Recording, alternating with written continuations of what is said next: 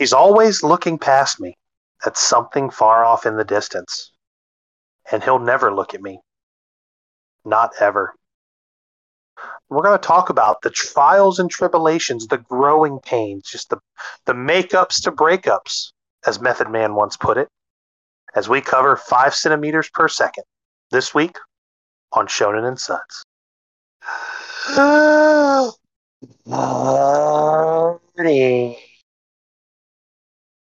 We're watching good anime again. We're back. We're truly back. Thank goodness we have real characters that do real things. Oh man, easy breezy, beautiful cover girl. I'm here for it, man.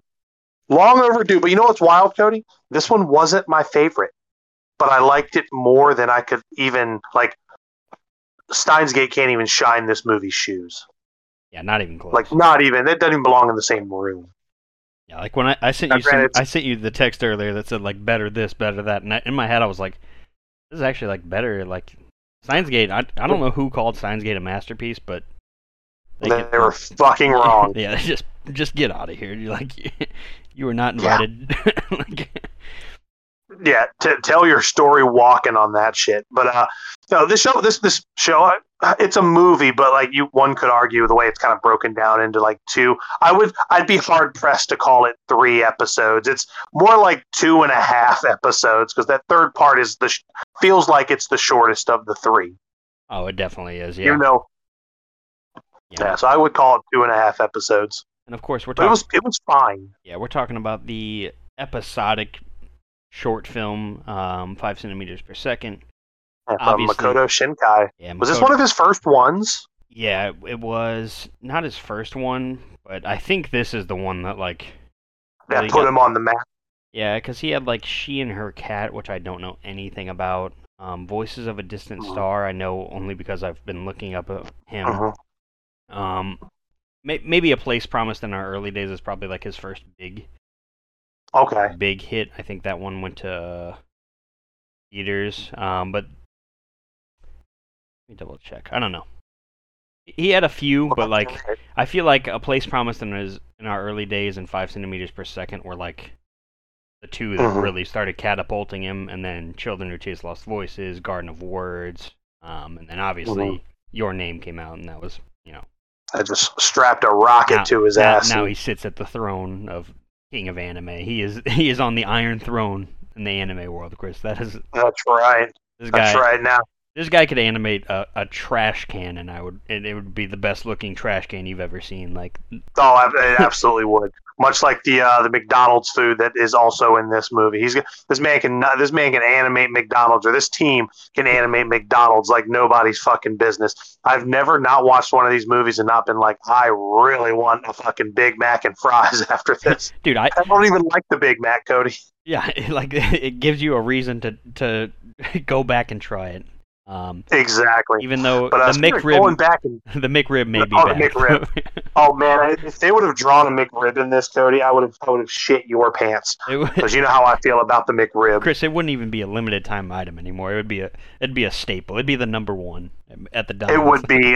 It would be the new number one. Yep. The new number one. But Cody, we're not here for new number ones. We're back for what I hope is your number one anime podcast that you like to listen to. And of course, we're talking about Shonen and Suds. I'm your host, Chris Adams. And I'm Cody Snodgrass. That's right. On the lag there, but it's okay. It is okay. But Chris, I was chewing a pretzel. I was chewing a pretzel, and I was trying to chew like as fast as I could. And then whenever you're trying to chew fast, it just for some reason it's drier. It's like fucking. It's like you took a bite of quicksand or something. Well, and it's a pretzel, so like you know, I'm already parched. But of course, we'll get to the drinks here in a minute. Yeah, we absolutely. We are back. This is episode 112. 100 and a lot. 112, much like the R&B band of Bad Boy Records fame from the early 2000s, which, you know, we're going back to 2007 for this movie. Oh, technically we're going back to 1991 to start at the start of this movie, but you know, it is a decades no, it's 18 years, a journey of 18 years that we're getting in this movie. But like I said, Cody, at the top of this, this one, I respected what it was, but this was not my favorite movie. And I know I can hear the torch. I can see the torches off in the distance. I can see the pitchforks coming over the horizon. And it's not because it was a bad movie. I think I was just expecting something else after, because the only other movies I've seen from him are Weathering with You and Your Name. And in my opinion, I think those are far superior movies to this. Not that I'm saying this is bad. You know, this is a pizza conversation, right? Because even bad pizza is still pizza. But I think I was just expecting more. Because like I was saying, in Your Name, you have this catastrophe we're trying to avoid. In Weathering with You, I believe there's also, because I feel bad that I don't remember this. Like, it's because of the weather and the rain that they're trying to basically prevent. Tokyo from being submerged or something like that? Or am I mixing that up with Bubble? You're getting a little mixed up. Tokyo is flooding in it. Okay. But I think the more, like, the thing that, like, the dramatic piece of that was that these sunshine girls, like, go away. Or yes. Thank you. There was a clock clearly on the life of this person or thing. This was just, there were no stakes. This was literally just two people's relationship over the course of their childhood into their adult life, their time together, their time apart. And the movie was just a lot of rhetoric and just kind of like existential feelings about, like, being literally and figuratively apart from somebody. So I think that was kind of where my hang up was. And again, it wasn't bad, but I think I went into it expecting something else. Yeah, you probably expected more of, like, a roller coaster. Kind of like Your Name. A little bit. Like Your Name, like, It was like a funny, like, Freaky Friday, and then it's like, wait a minute, she's dead? Hold on. Yeah. Bring her back. Yeah, there was something a little more. There was something a little more. I don't want to say supernatural, but there was something a little more fantastical. And this one's so grounded in reality. Like, this one is probably the you know, I think we said it before we started recording. This is the second, like, real anime, quote unquote, that we've watched, because everything else has just been kind of, you know, anime. It's been, you know, fantasy, sci-fi, you know, whatever, something that's not natural is occurring, whereas this one and Silent Voice are pretty much just two normal-ass movies, right? Yeah, and when you say real, you mean, like, real life, like, this could happen, this is yes. You know, there's no time traveling or a giant cat bus or, you know. Yeah, we're not traveling off to distant lands, or, you know, we're not trying to prevent World War III by cleaning our room only to decide that World War III doesn't matter. You know what I mean? Yeah. We're not doing that here. Yeah, and I think only, like, other realism, like, anime we've watched was, like you said, you mentioned A Silent Voice, and then, of course, the tragic Grave of the Fireflies. Oh, yes, Jesus Christ. And maybe one could even argue, what was it, the Tokyo, Japan 6? Yeah, I guess so. Yeah, but even then, that's more like disaster movie, right? Yeah. Which, speaking of which, Cody, I gotta go on a quick tangent. Oh, please, goodbye. My wife and I watched. I love some disaster movies, Chris. Dude, we watched the worst disaster movie on God's green earth last week. Have you ever seen Moonfall? No, never even heard of it. Cody, do tell. Cody, it's on HBO Max. It's got it's got Patrick Wilson, Halle Berry, the guy who plays Sam Tarly on Game of Thrones. And Sam and I, we both love disaster movies. She, like, Twister is, like, her favorite movie of all time. And we're watching this. We're just like, what the fuck are we watching? It was so bad. Cody, you need to watch it just to, like, just pound a fucking 20 rack of Natty Lights and just watch this movie. It's awful. Yeah, I can't wait. I'm going to tell my dad about it. My dad's a big... Yeah. My dad, Twister's like one of his all-time favorites as well. Oh, man. And me too. Man. The soundtrack to Twister. Twister is a classic. Twister is a classic. Yeah. And even like Armageddon. Like, I love disaster movies. Deep Impact. Fucking Armageddon. The Core. What else is there? Fucking... Day After Tomorrow. Yeah. Volcano with Tommy Lee Jones. There's oh my god, all these great ones. Oh, it was Deep Impact though, like the fake Armageddon with Elijah Wood. Maybe.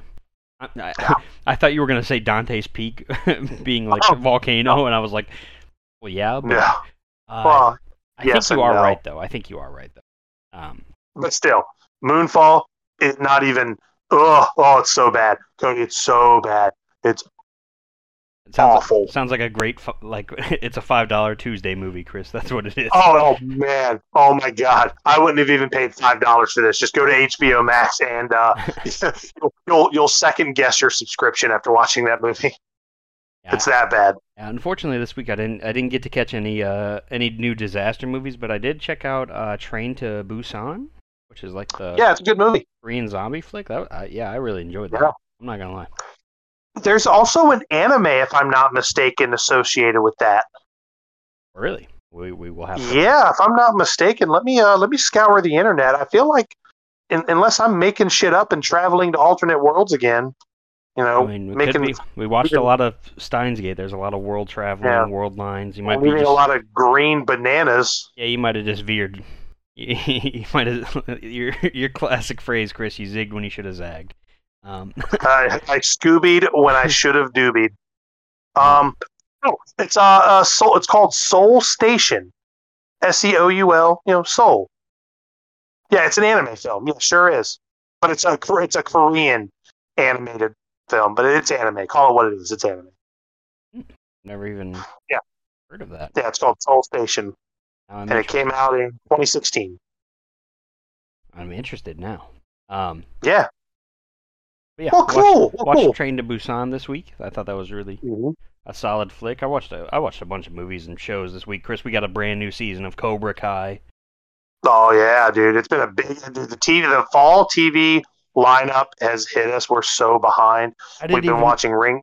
Dude, I didn't even know there was a new season on the way. I thought it wasn't until December. And I log into Netflix, Cobra Kai's right there. I'm like, oh, yeah, guess I'm binging we haven't even got to that yet. Fucking Handmaid's Tale just started back up. Fucking, we've been watching Rings of Power. We still haven't even touched She-Hulk yet. Like, we're behind. Like, we are so behind the curve. But what I did, Cody, you know, because we're talking about this other stuff because there really isn't much news this week. You know, like the Nintendo Direct and TGS are kind of like taking up the bulk of the space on all of the anime news this week, which is not a bad thing. But I did take time because the only piece of news I have, Cody, is that Cyberpunk Edgerunners came out on Wednesday, and I have already watched it. And Cody, it is the best show I've watched in 2022. It is so fucking good. Holy shit, it's good. It's pretty high praise, but I'd have to look at our list of 2022 because I know, Chris, we wanted to start off with bangers, but I feel like we've had some duds, at least on our. We've had some big turds. Let me. Is not. It sounds good. I've watched the trailer. I think it's just the aesthetic that I don't like. Yo, the little trailer, the trailer, and the little preview when you put it on Netflix. No context as to what's actually going on. It's you're definitely getting just a little snippet of what's happening. And man, the characters are great. The voice acting's great. The music, the soundtrack, Cody. Holy shit! One of the best soundtracks I've ever heard in an anime. It's like Bebop good. Might even be better than Bebop. It's like that. Like the main theme is done by fucking Franz Ferdinand. Franz Ferdinand, like that weird band that used to always be on MTV. Yes. Interesting. It's fucking sick. The show is so good. I highly recommend. It's only 10 episodes. Each episode's like 25 minutes, so it's not a huge commitment. I would urge everybody on God's green earth to watch that show. It's so fucking insane. Oh, also, too, speaking of Netflix shows, I know we've talked about Arcane on the podcast before. Apparently, they won like 4 fucking Emmys this past week. Or really? Was it 2 weeks ago when they had the Emmys? Yeah. Arcane won like... They were nominated in 5 categories, and they won like 4 of them. Oh, yeah. Love that. Yeah, I'm actually going to take a look here. Arcane Emmy wins. Let's see here. Yeah, they won Outstanding Animated Program.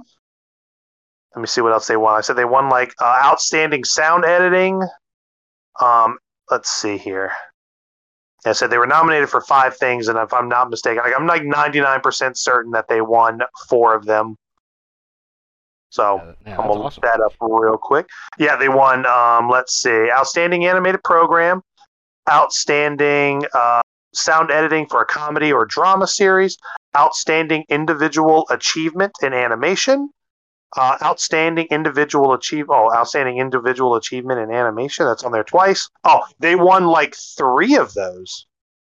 Oh, because for different episodes. Okay. They won 3 of those for 3 different episodes. They actually won like, looks like they won 5 of these. That's really fucking cool. Yeah, it's not bad at all. Yeah, definitely cool to hear. I love that. Yeah. I love when animation gets like it's due and proper, right?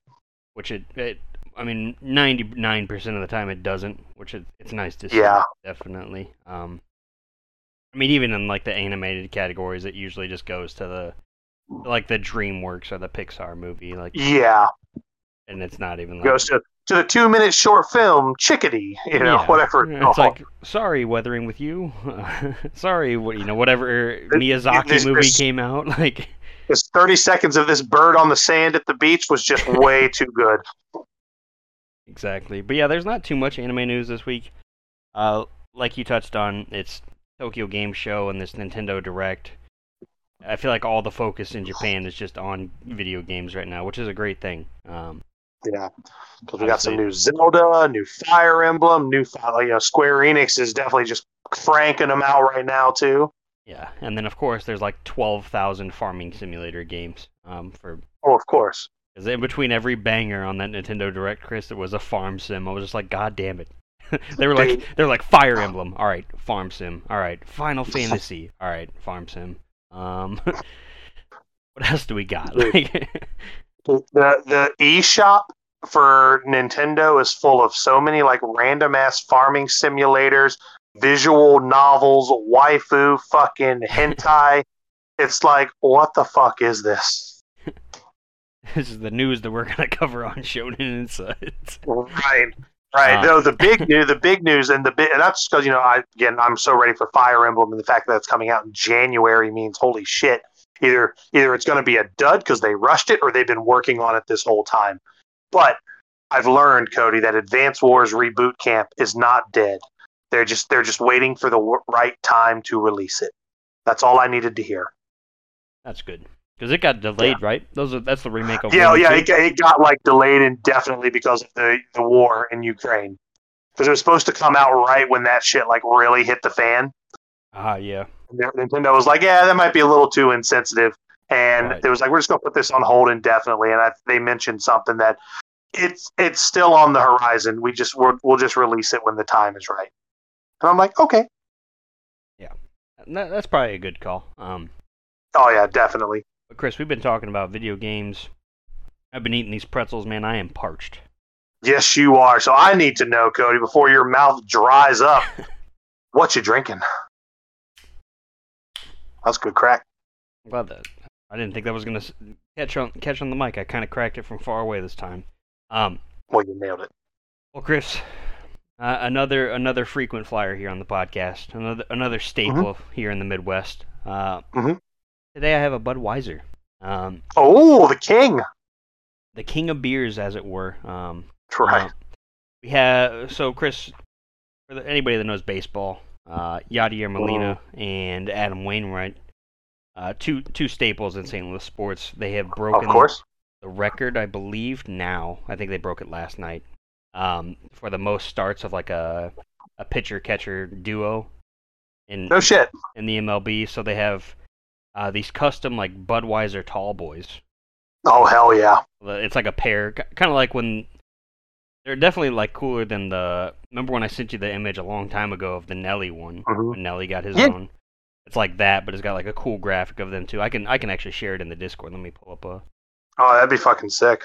Yeah, so I'm enjoying a nice cold Budweiser today. Definitely going to give me a headache by tomorrow for sure, because I don't know what it is about Budweisers, but they just give me a headache, but... Bud heavy, man. Bud heavy. Yeah, exactly. But yeah, that's what I'm having today. What about you, Chris? What you drinking? Well, this week I've actually put the Oktoberfest beers away because I got got by false fall, and we had a little bit of a heat wave here this week. So, Cody, I am a little bit behind you. I'm actually doing I'm doing the cocktail hour seltzer pack. So in front of me, I've got the strawberry daiquiri and the lime margarita. Let's crack one of these open here. We're going to start with the lime margarita. Ooh, that's good. You said this is a daiquiri pack, or what is it? That's the cocktail hour. I feel like I've had that one before. That sounds familiar. You have. It's got the watermelon mojito, the tropical part, the tropical punch. I drank a watermelon mojito right as soon as I walked in the door with it. That one was really good. This lime margarita is actually really good. It tastes more just like a Sprite. Nothing wrong with Sprite. I'm gonna drink this bitch in like 4 sips. Holy shit, that is refreshing. Holy fuck, that is good. But yeah, so I'm doing the seltzer, and I got that. I'm just taking a break from the Oktoberfest beers until fall actually gets here. You got jebaited by the fake fall, Chris. That's okay. I did. I got jebaited. Yeah, big time jebaited. Chris, there's nothing wrong with it. Chris, I had a bowl of chili yesterday. Okay. And then I wake up and it's like 87. I'm like, what the fuck? What happened? Man. I thought we were there. Dude, absolutely. I just posted what these cans look like in the Discord. Hell yeah, brother. Look, those are so fucking sick. Yeah, these are. I mean, people are listing them on eBay and like. Mm-hmm. They're a smash hit, but yes. That's super cool. I like that the two cans kind of go together and form one giant picture. Yeah, and I love baseball. Yeah, and it's cool to pay some homage to the boys. They've been Cardinals for literally ever. I was kind of surprised that Albert Pujols didn't get one. Maybe if he hits 700 home runs, that is odd. Maybe like, granted, he did leave these two. These two stayed forever. Yeah, that is true. But to be fair. We'll see. When because the Cardinals won the World Series, what was that, in 2010? 2011. Yeah, because I remember that year, Cody, because that was the year the fucking Phillies won 106. I'm a Phillies fan. When they won 106 games with arguably the best modern pitching rotation on God's green earth, and we got fucking jobbed. We fucking jobbed to the Cardinals when we played in the postseason. And I was like, and that pissed me off because especially when we, I was only want to get back into it, but it was good that we lost to the eventual World Series champions. Though I still wish I had that Sports Illustrated cover with that pitching rotation for the Phillies because Roy Halladay is no longer with us. I believe it was a plane crash that took him. I didn't even know that. Yeah. Doc Halladay. But yeah, we have Roy Halladay, fucking Roy Oswalt. Fuck, man. Jamie Lynch closing it down. Fuck, oh my God. Don't even get me started. And we got rocked by the Cardinals in the postseason. Like, they beat the shit out of us, Cody. And we won 106 games. That's a lot of baseball to win. It is a lot. But I'm not still bitter or anything, as you can tell. Yeah, I don't want to dig up, oh my dig God. Up old stuff. So that was the year, dude. That was the fucking year. Not that we didn't win it, 3 years prior in 2008. But I'm just saying, with that rotation, you win that many games, you don't fucking go down look into the Cardinals, dude. You don't do that. Fuck. Oh, man. Well, I celebrated it here, Chris, so don't worry. I'll bet you did. That's okay. I'm celebrating a different sports victory this week, Cody, because my Tampa Bay Buccaneers have put an end to all of the we dem boys talk for at least the next 8 weeks. This is true. Your team has done the Lord's work and a favor. We have done the country a favor.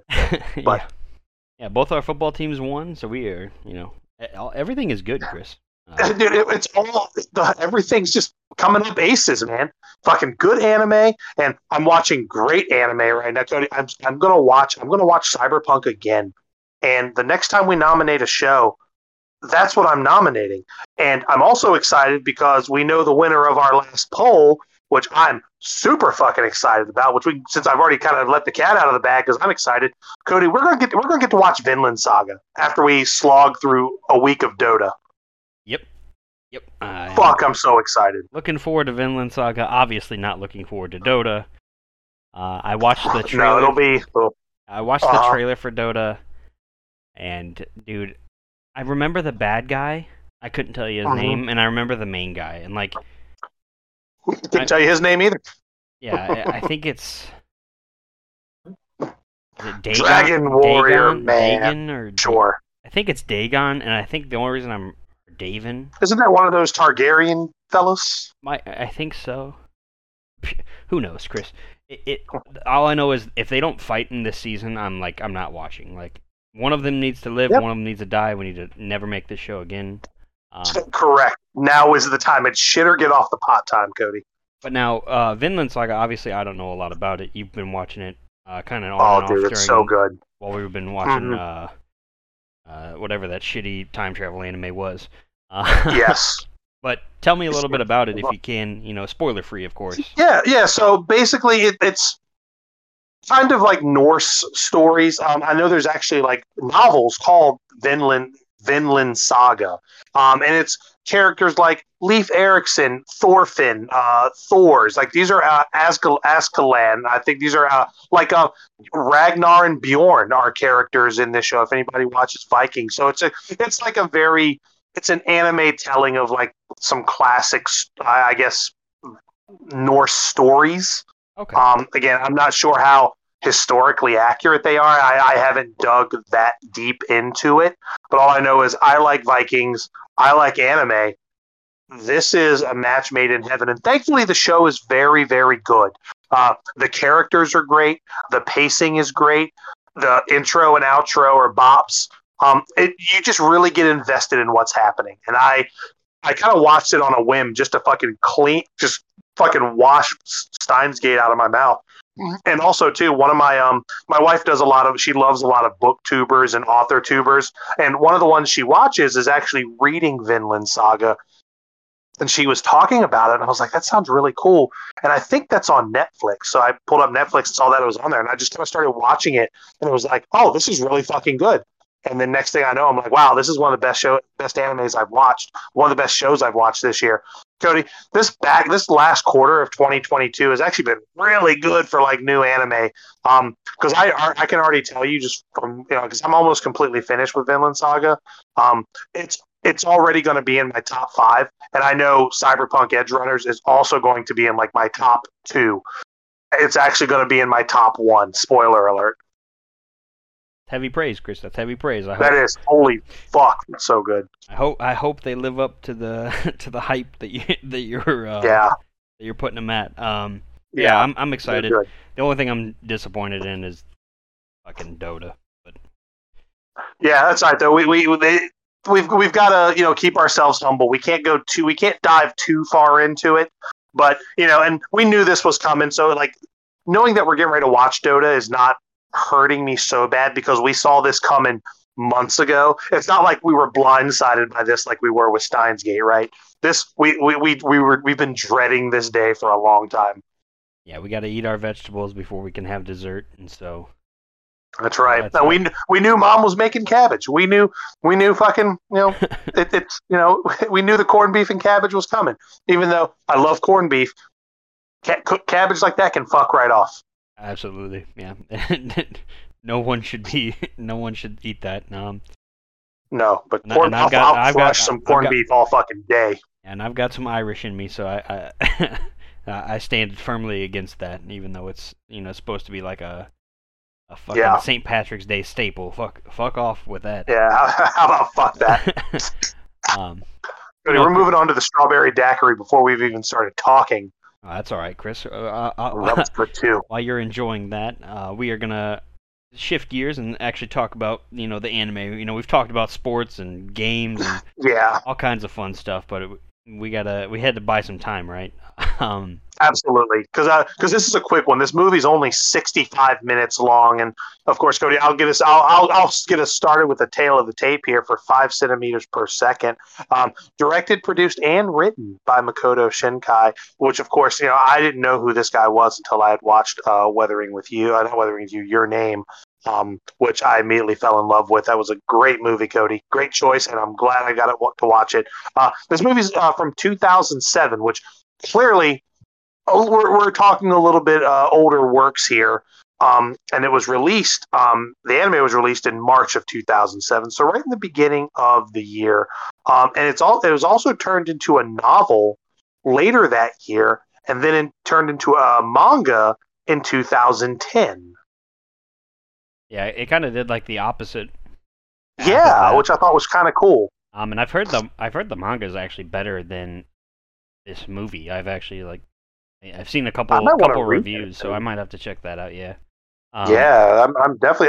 I did love the voice acting in this movie, by the way. Like I thought, I watched it in English. You know, got Johnny Yong Bosch. He's back. Of course, we got the fucking the gold standard. But no, this was again. There was a lot to like here. It just wasn't my favorite because I thought it was just kind of. I think I was expecting something else. I got mashed potatoes when I really wanted French fries. I still ate it. And I was full, and I liked it, but I definitely was like, I felt I was kind of bored throughout watching this. But Cody, let's go ahead and take us through. Let's talk about this. I know you are a fucking Makoto Shinkai stan. I think you've got his name tattooed across your like fucking wiener, right? If I don't, Chris, it will be there soon. Up the shit. Again, you know, this is only the third film of his that I've seen. I've only seen what you've seen. The strawberry daiquiri is really good. I love that. But yeah, I think the biggest question I had about this was, why is it called 5 centimeters per second? And I mean, as soon as this, we open up, we have the lead girl. She's like, it's 5 centimeters per second. And turns out that is the speed at which a cherry blossom like petal falls.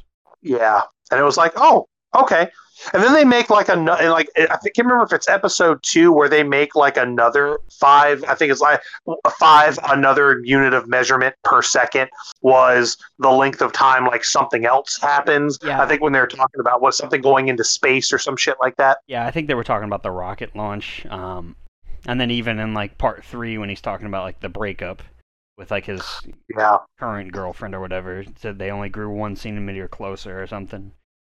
Yep. They really like units and measurements. Only grew 1 centimeter. The rest of the world loves the metric system, and you know we are with our whatever it is the fuck we use. But yeah, we quickly meet our two main characters. We have Takaki and Akari. Yep, Takaki and Akari. Yeah. So Takaki obviously voiced by the very talented Johnny Yong Bosch. Dope. Yes. And basically they're kind of just like. Two kids who meet in elementary school, and is it weird that I first remember him just from being the second Black Ranger on Power Rangers? Is that where he started off? He took over for Zach? Yes, he sure did. Really? That's where I remember him from. I guess I spaced out on thinking about that, but yeah, he was definitely a Power Ranger. Yeah, he sure was. Yeah, he was the second Black Ranger when they were. What an incredible life this guy has lived. Dude, what a fucking champ. If there was, and maybe one day we'll get lucky and he'll stumble across this podcast. If there was ever a human being that I could go have a beer with, it would be, Cody, if we have the chance to go grab, if we're somewhere and Johnny Yong Bosch is there, we're going to ask him to grab a beer with us. On us. Like, I don't care. I'm sure he's got more money than I do, but it's like, can I buy you a beer? You don't drink? Can I buy you a Coke? You don't drink soda? Can I buy you a tap water? Yeah, something. You're not going to not get Randy Jackson's autograph, right, Chris? That's right. Goddamn right. Just saying. Just lived an absolute dream life. But yeah, he plays our lead character here. And Takaki and Akari. It's weird that I remember the names this time. Who would have thought? I always think of her name as something different. I don't know why.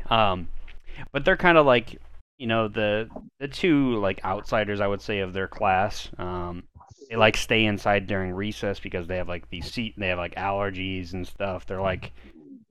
They're those kids in class. Yeah, they're just two peas in a pod, really. And you can see they form, like, a very quick bond. And this movie doesn't, like...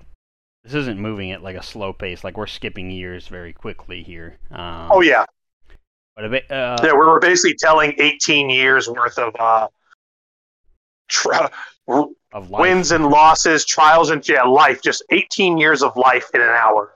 Yeah. So like each section's broken down into like anywhere from like 20 minutes to the last section's really only like 5 minutes. It's very quick. The third chapter I'd almost even call like an epilogue, really. Yeah. But eventually, after they graduate elementary school, Akari has to move.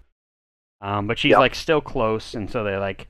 This is when you see them start to write letters to each other, and like you can tell they're starting to drift apart a little bit. And then it turns out Takaki's also moving to Kagoshima, which is on the other side of Japan. And so basically he's like, all right, well, this is my last chance to go see her. Before they're going to be living on like opposite sides of the country, and so our first episode is basically this journey of him, basically in a snowstorm, on a train that keeps like shutting down, just trying to get to like this. The weather just turns to shit while he's trying to get out to meet her, which because they hadn't seen each other in a while at this point, right? Yeah, I think they hadn't seen each other in a year. Yeah, and she's like meeting him at the train station at like 7 or something like that, and his train gets stuck for like 2 hours out. So Cody, speaking of that, because I could relate to this part. Remember when I took the train down for the AEW event? Oh yeah, my train got stuck for 2 hours in just fucking somewhere like that. So I know how shitty that is. This is true, and we were just waiting on the other side of the tracks, Pretty much. Just waiting for you to get there. That's right. Yeah, and of course at this point, these are like middle school kids. Like they're not. Yeah, they're like 13, I think, is what they are at this age. Yeah, so I don't know whose parents approved of this this train journey here, but right. Regardless, eventually we get to the point. Actually, I should say before we get to the point where they meet up. He has like a letter that he's written her that I guess she's been writing him letters and he hasn't been writing her back. An asshole. But he basically has like this letter, just confessing how he truly feels, all this stuff. Like he definitely like heels overhead for this chick. But it gets swept away in the wind, Chris, when he's like taking something out of his pocket. Oh my God. So he doesn't have the love letter, but eventually they meet up. And I'll say the first chapter of the movie, to me, I think is the most high stakes because there's clearly something happening that is keeping him from where he needs to be. And I don't want to jump the gun, but there was I had the one moment in this movie where I was like, oh, thank God, coming up here in a second. Was that just when they meet up here? Yeah, when he gets to the fucking Dakota, he gets to the train station and she's still there. Like, I was like, oh, thank God. I was worried he was going to get there and she had just like fucking given up. And that's where kind of like maybe something was going to go wrong here where she was like, well, he doesn't give a shit. So fuck it. Yeah, I had the same feeling. Because like, once we go on the journey to him going to see the girl and you see the snow coming down and like. Oh, man. I was like everything's going to go wrong. Yeah, we're cheering for our hero here. Like, he's got to get the girl, right? Eventually, of course, he does get to the train station. She's still there. Brought him some food. I smiled. I was like, yes. Yeah, brought him some, like, rice balls and some food. And then they end up, like they kind of just trek through the snow. Find like a cabin to stay in. Of course they come across a tree where she's like, "Oh, we should come back in the fall or the spring when the cherry blossoms fall." Obviously, 5 centimeters per second. Of course. And then they kind of just like pass out in this little like shack, I would say. That is that's pretty much the end of the first chapter. Like that's just pretty much it. And then Chapter 2, we are now in 1999, one of the greatest years of all time, for those that didn't know.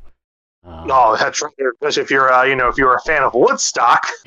Oh, geez. Boy. Oh, boy.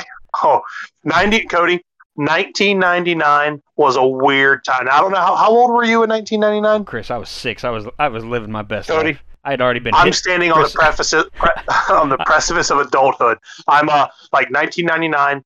I graduated in 2000. I'm a senior in high school. I'm finally becoming a man. I'm also actually starting to come into my own here. I started working out, started playing sports, started getting into shape, and I was becoming the person I am today, personality wise. And man, what a weird, when you look back on it, what a weird fucking time it was. Yeah, 99 was a wild time. And I love seeing all the documentaries, like the Woodstock 99, for example. Or even any Y2K documentary, right? Where you're just people were on edge that the world was going to fucking end. Cody, I remember sitting there. I was visiting I was still living in Norfolk, Virginia at the time, which for context is about 2 hours away from where I live now. And I just was it was the weekend that me and my younger brother, because I was still living at home again. I'm still in school. I'm still living at home. It was New Year's Eve weekend was time we were actually going to spend with our mom. So we were up there, and I remember us on New Year's Eve. Normally we just kind of hang out, have a nice dinner. Mom let us, we have some champagne and stuff like that. We just have a good time. But I remember we were all just kind of sitting there on the couch. We were all stone cold sober, just kind of looking at each other. My stepdad had a gun on his lap. We're just either things are going to be fine or the power is just going to go out. And then we're all going to live like Neanderthals for the rest of our lives. And we were fine. Everything was fine. That's anybody who was curious about Y2K, that was the mindset until about 12:01. And it was okay, we can start drinking again. We're good. Some wild times back then. Yes. Yeah, we're back with our boy Takaki. He is now in high school, and in Kanigashima, I believe is the name of the city. There's a space center there. There's a rocket launch coming up. We got a new girl, Chris. We have Kane, whatever her name is. Who fucking loves her some fucking Takaki, dude. She loves him. She is practically not throwing herself at him, but it's obvious she wants to fucking hang out at the very least. Yeah, any little bit of his attention that she can get, she's all about. Oh my god, she would fucking jump his bones in a heartbeat. Yeah, and they've been in school since middle school and now into high school. And ever since she gets a portion of narrating herself where she says that ever since she first saw him, she's been in love with him. But she is invisible to him, more or less. Yeah, it seems like he's preoccupied. He's always typing in his phone. Because now we got some very early cell phones. He got a little flip phone, and he's always typing these emails or texts or anything like that. Cody, you mentioned the flip phone. I finally learned because there's something missing nowadays from dramatic moments. The flip phone used to always be the dramatic hang up, right? You'd get off the phone, or you'd be watching a movie or something, and they'd get off the phone. They'd fucking dramatically flip the phone shut. We don't have that anymore. So I think that's probably why movies are worse now, because we don't have that dramatic phone hang up anymore. But nowadays, definitely. Cody, I've learned the dramatic laptop close. That's the new phone. That's the new phone, fucking flip. It's now the aggressive shutting of the laptop when something crazy has happened. Yeah. I don't know why I felt the need to share that, but I think it's while we were watching Moonfall when we realized that, oh, fuck, because most disaster movies came out in the late 90s, early 2000s. And I was there was a lot of aggressive phone flipping, in those movies, right? That's how you knew the stakes were high. And in this movie, there's a lot of aggressive, laptop closing. And I'm that's it. That the laptop close is the new phone flip.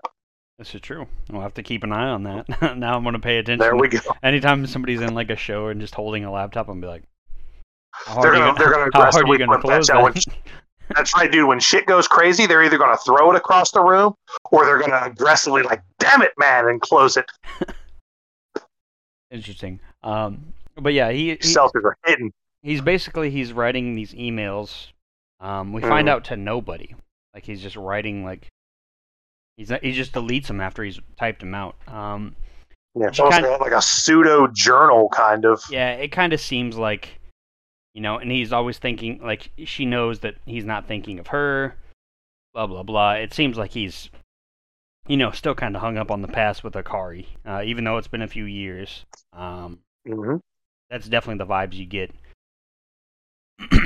And, you know, she never really tells him her true feelings. Mm-hmm. Kind of just, like, mopes about it, and kind of like they hang out like once or twice. Like there's once where like her bike doesn't work and he like walks her home, or he takes her home. Yeah, and I think he said she realizes very quickly that he's almost effectively like looking right through her while they're talking, and his mind is clearly on something that isn't her. Yeah. So unfortunately for our girl Ane, he does not get the boy she wants. So when I was watching it, Cody, also around this time, I was thinking, all right, because, you know, I was thinking, all right, so what's going to be like the conflict? Like, what's going on here? Like, what's the big fantastical moment I'm waiting for? I was like, oh, is this rocket launching in the background? Is this like because like humanity's on the brink of the, you know, like is the world ending? And it was like, no, just a fucking rocket launch in 1999. Yeah, it's simply just a rocket launch. Yeah, because in my head I was like, okay, the world is ending. That's why there's these big, heavy feelings. You know, maybe something's going on, but you know, I don't know why I started to infer that from. But I was also like really looking at things in the background because I was thinking like, this can't be just these kids, right?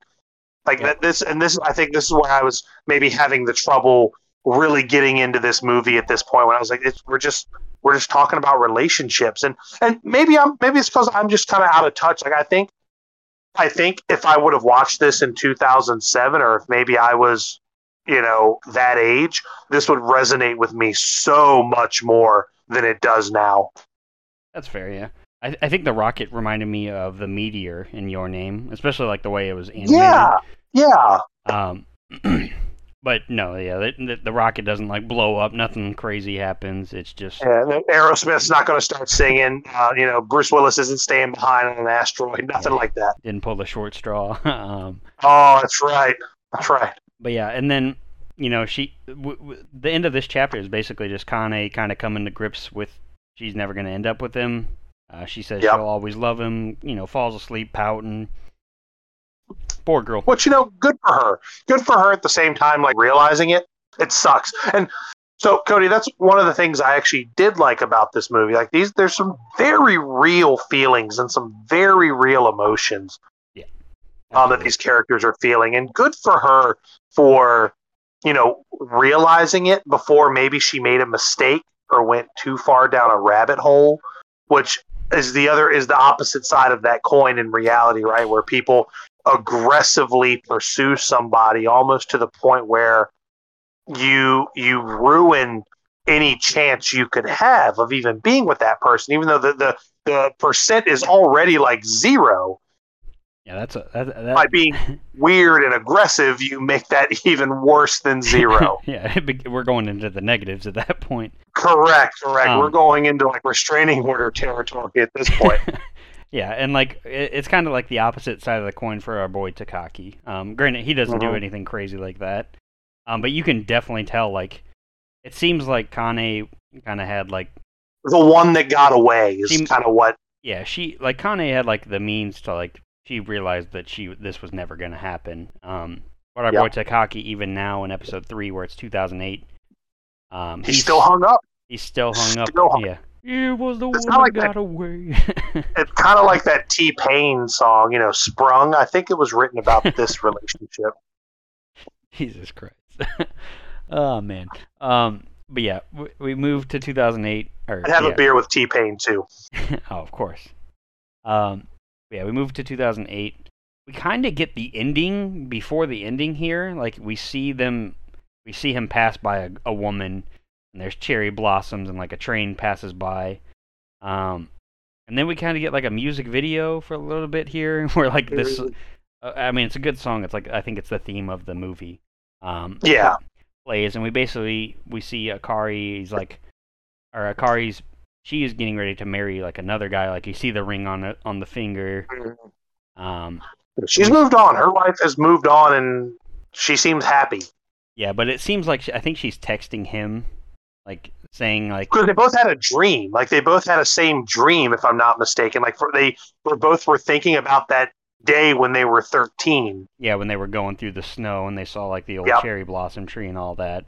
Which that's absolutely fine, you know, Cody, and that's another thing. Again, as much as this movie wasn't for me, I can relate to a lot of these feelings. I've had those dreams where I remember a past relationship, and there's a shared tie, like a really great memory that you keep very close to your chest. Like this is even one that, like, you know, I have memories like that of like past relationships where I don't even tell my wife about it because like it doesn't matter, but like that's just a good.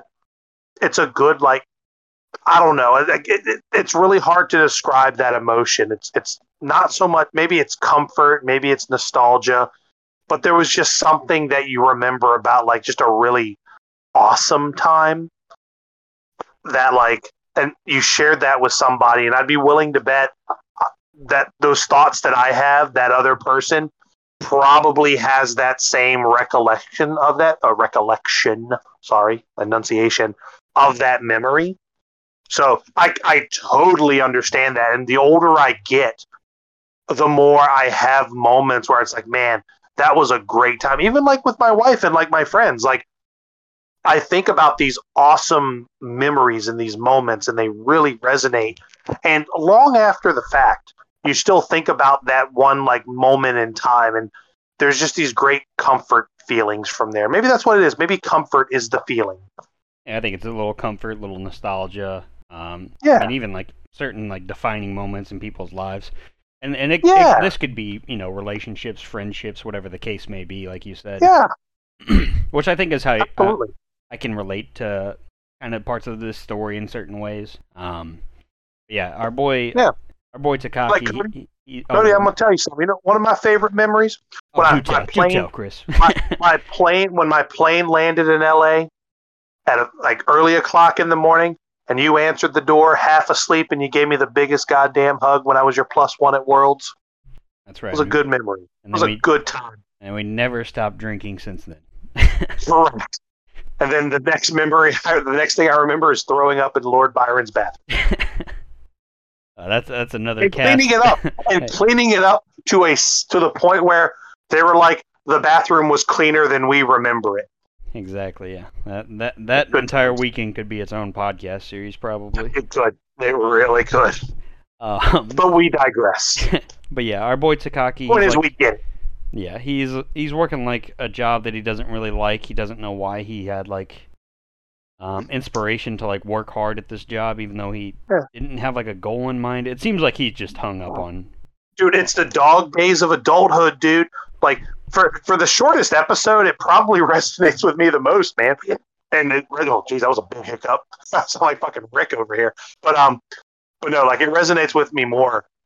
Yeah, for some reason. Now that we're talking about it too, I think it just connected. Like it made the full story. Like realizing what he's gone through, what they've gone through, essentially. Yeah. Eventually, we get to the point where like him and his current girlfriend he doesn't really care about. He's like ignoring her calls. They're basically done. And it seems like Akari like sends him a text saying like, you know, we haven't spoken in a long time, and I didn't know if I should message you. Which I don't. Me personally, I've received some of those messages, and it's a very awkward. An awkward thing, let's just say that. We're drunk texting sober is what's happening here. Yeah, that's what it seems like our girl Akari's doing. Maybe having, you know, what is it? Is it cold feet? Is that what it is? She's about to get married. Well, maybe because I think cold feet was the term for it. But. Sure. Well, maybe not cold feet. Maybe it's like it's a big step, right? Like this is a big life event, and at that point, I mean, granted, you know.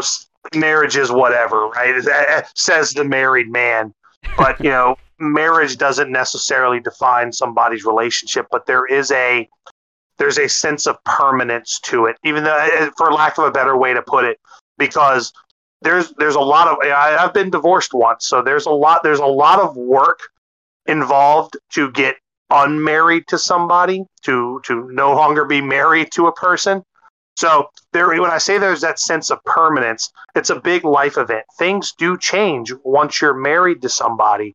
So any of those old feelings you had for somebody, anything you have to get off your chest, you need to do that shit before you tie the knot, because your focus changes. Your life changes. You are now in not just a relationship, you are in a partnership with somebody. Like, your success and your survival becomes also intertwined with this person's success and survival, and you're in it together. So if you've got something to say to somebody, like if you've got some feelings left unchecked, or if you've got something that you need to put to bed, that's the time to do it. Okay. So, granted, when I got married, I had nothing that I had to do in that regard. But the first time I did, and I had sent messages like that before, where I was like, "Hey, just know this, whatever." So there is this, and Cody, maybe when down the road, if you get married again, nowadays marriage is kind of a weird. It's such a weird thing. Like, it's not what it doesn't mean what it used to be, especially with people. Marriage is kind of tied to religion, and most people are kind of agnostic these days, and they don't view it the same way. Like, really, to me, me and my wife love each other to death. We would literally kill for each other, but like we could have done that without being married. Like, marriage, just like we love it for the tax breaks, and we love it for the perks we get for being married. Like, being married, like, improves, like, it helps with your credit score and shit like that. Like, that's what we do. Like, that's what we're here for. But I get it. I took the long way to get there, but I said all that to say this is I understand the reason that the messages were sent. Yeah, it seems like she just wants closure, I would say. Yes. Yeah, no, that's such an easier way to put it. Yeah. Yeah, I should have just interrupted you before, but it was a good spiel, Chris. I appreciate it. Yeah, because people who have gone through it understand it, which kind of leads back to just how very grounded and real this movie is. Yeah, and then basically our final scene is kind of what we saw at the beginning of this episode. Mm-hmm. They like pass each other on, and there's like a train that like they walk by each other. You can kind of tell they recognize each other. And then when they go to turn around, there's a train in the way, of course. Train passes by, and then, we see Takaki's point of view. Once the train's gone, Akari's gone, and all you see is these cherry blossoms falling. And he turns around, and it seems like he has, like, some more confidence. It seems like that was all they needed. That was the closure they needed, just to see each other one more time. He has like I'd be like, you look good. You're doing well. He has like a smirk on his face. It very much reminded me of the ending of Your Name, obviously. And it could have been one of those things like, I saw her. She looks happy. That's what I needed to see. It's almost like he needed to know she was happy, maybe, if you want to kind of do a deep dive.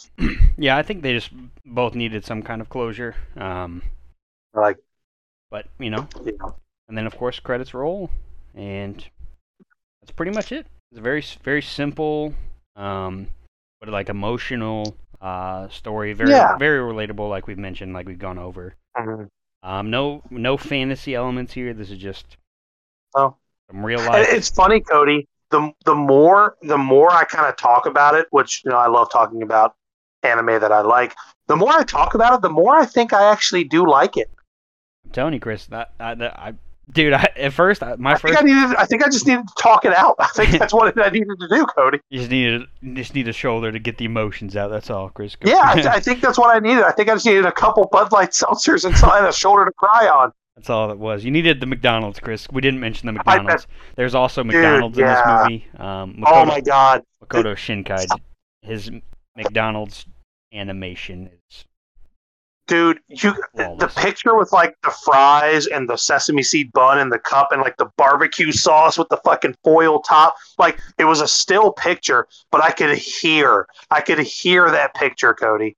Chris, fuck. After episode 2, I paused the movie. This is on my first watch. I paused, and I went to McDonald's Friday morning to get breakfast. And I just got... and then came back and watched the rest of the movie. Dude, I think, because I haven't seen him draw a McDonald's breakfast yet, or that team do a McDonald's breakfast yet. So I think it'd be over. I think if they did the McRib in their next movie, or a fucking sausage McMuffin, I think it would be it. It would win the Academy Award for Lifetime Achievement of Animation forever, and it would be presented by Ronald McDonald himself. Yeah, absolutely. Yeah, back to the realism that we're talking about. Unfortunately, the McDonald's never looks as good as it does in these films. It never. God, never. It looks so soft and just fucking hot. Oh, it looks so good. Yeah, it's very. It was nice to have just a grounded, realistic story for once, because obviously we cover a lot of fantasy and. Yeah. Most shonen, there's always some kind of element of magic or. Or fighting, fantastical power. Yeah. Oh. Whereas this was just literally the life and times of these two characters. And one of the things too is the fact that they were together in this movie for what, 2 minutes of the movie, Cody? Of the whole 60 minutes, they were actually together and affectionate, because they kissed under that tree that they were at before they went and spent the night in the little bungalow shack that they found. Yeah, I would say maybe 5 minutes at most. At the most. Yeah, if you count. And then it's really just in the first part. Like the second part, He's not even there. He's just thinking about her. The third part, they just pass by. So it's really like 5 minutes at the most. Yeah, so it's weird that there was that level, and I don't want to say it's weird, right? Like, there was this level of connection that they had at that young age. And it just, she knew it wasn't going to work out. He wishes that it did. But the crazy thing is, Cody, I don't think it would have worked out had the stars aligned and they stayed together. I don't think the relationship would have worked. No, yeah, I kind of agree with that. It's kind of like one of those, these things kind of have to fall apart at certain moments, right? Yeah, there's the perfect relationship doesn't exist, and I sincerely mean that. I going back to just from personal experience. I love my wife. Again, I would kill for her. We love each other to death. We have so much in common, but we're not perfect. We have there's a lot of things that we have that we see very differently on, and that can lead to points of contention. And it's nothing major, right? It's nothing like that makes one of us a bad person, right? It's nothing like nothing political or religious. It's more so I cook my food a certain way, she doesn't. She's like, that's fucking weird, or I don't like that, or little things like that, things where this is who I am, this is what I like, and this is how I'm going to do it, and I need you to learn how to do that, or something like, you know what I mean? It's nothing critical, but it's little things, right? Little nitpicky things that in some relationships can make or break, but we also have the wherewithal to know that this is who I am. This is who you are. I understand that you like this thing a certain way, or you like this thing a certain way, or you know that I like to do this, or I like to do that. Yeah, it's those little things, but there's not enough of them to compile to shatter something. Which again, I'm pure speculation, because we don't know too terribly much about these characters together, because we only saw it for a short amount of time. But there was this vibe that was given to us right off the bat that we knew that they were not meant to be together. Right. Now, with all this being said, Chris, we do got to put it on our ranking list. Yeah, what I told you was not true. What I said initially, false. We're striking that from the record. This is moving up.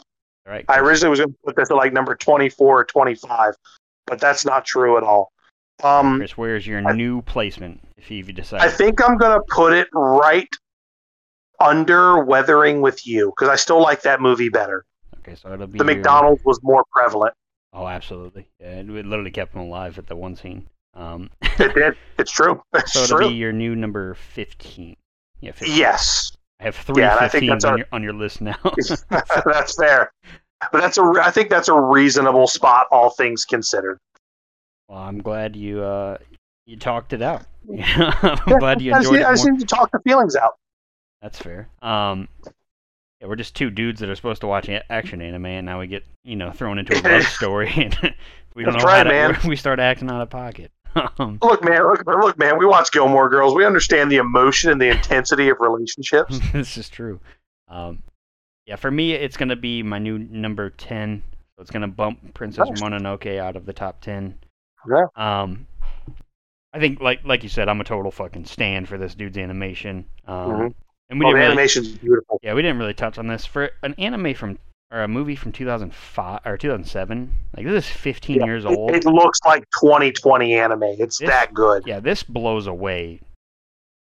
It blows away everything that we've watched, like 90%, except for like Demon Slayer and his other two movies that we've watched. Like, those are more modern movies. Yeah, like this looks as good as Bubble, but with a better story. Yeah. It's just fantastic animation. Like, I don't know if they're from the future. Like, him and his team are like making anime on another level. Like, dude, yeah, like no lie, when I pulled this up, I had no idea this movie came before the other two that we've watched. I literally thought this was a newer movie.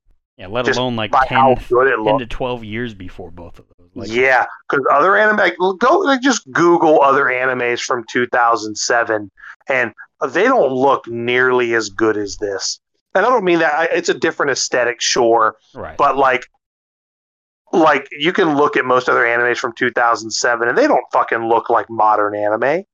Yeah. Like, it's sick how good this movie is. I keep wanting to call it a show because it's like episodic, but like still, it's impressive what they were doing in 2007. Yeah, and not only did the animation, like I thought the music was good, and the music usually is good in his films. Obviously, I only have three to speak from. And all of them have been fantastic. So, it's a good one. Definitely a movie I will have in my collection. Yeah, and if you haven't seen it already, please check it out. It's an easy watch.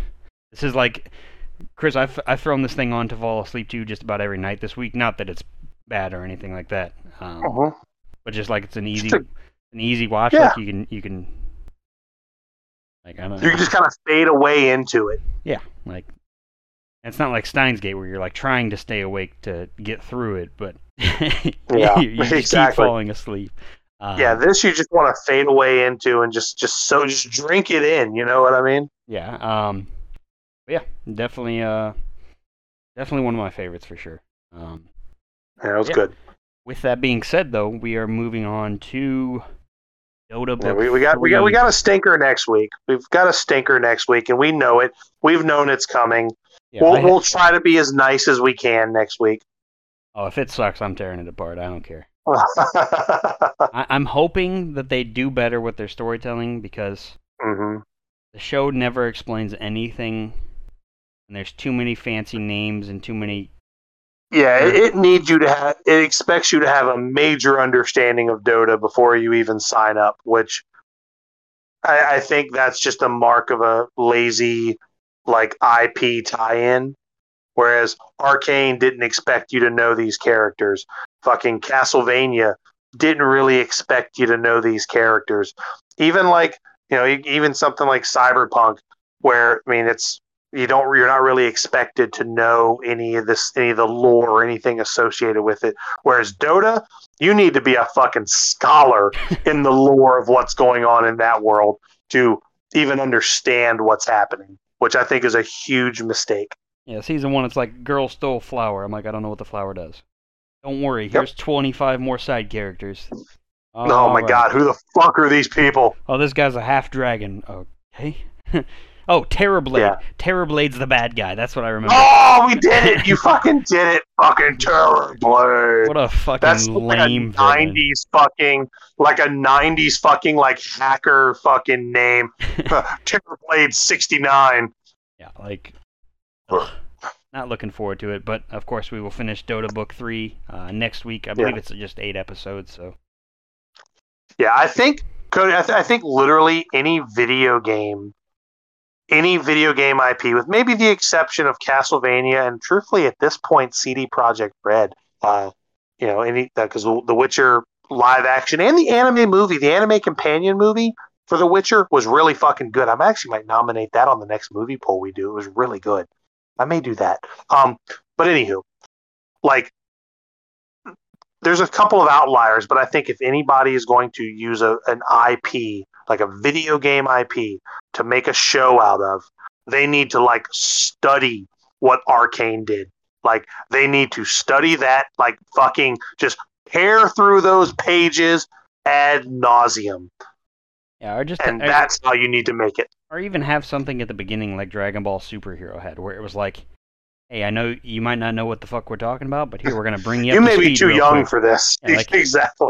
Like, oh, we're doing a Resident Evil anime. Okay, let's talk about the Raccoon City outbreak before we jump into fucking Zombieville. Yeah. Like, that's right. Whereas Dota, it was just like, here you go.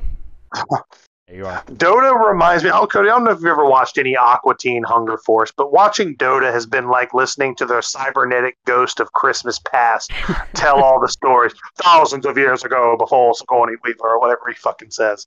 That's literally what that is. Yeah, it is it's a mess, but of course, Chris, we finish our plate here, so we are going to cover that. Unfortunately, we definitely do. Yeah, that's pretty much all I got for this week. Yeah, I'm excited. We got to slog through a week of Dota, then we get 2 weeks of Vinland Saga, and in 2 weeks we'll actually have a poll. So when we do week one of Vinland Saga, we'll have a poll for you, which we're going to do a movie. I'm still going to figure out what I'm going to do. I think one of my nominees may actually be The Witcher animated movie on Netflix, just because I'm really into like whatever CD Projekt Red is doing right now. Like, cause even though Cyberpunk is done by Trigger, which fuck, they just do some really good whimsical stuff. Yeah, I'll have to think about some movie nominations. I might nominate another Makoto Shinkai film just to try and get a little more into his discography, or filmography, I should say. Yeah. Yeah. I'm here for it. I look forward to that, yeah. And we will... that's all I got, Chris. I'm Cody Snodgrass. And I am Chris Adams, and thank you as always for listening to us rant and ramble and get a little sauced while we talk about anime.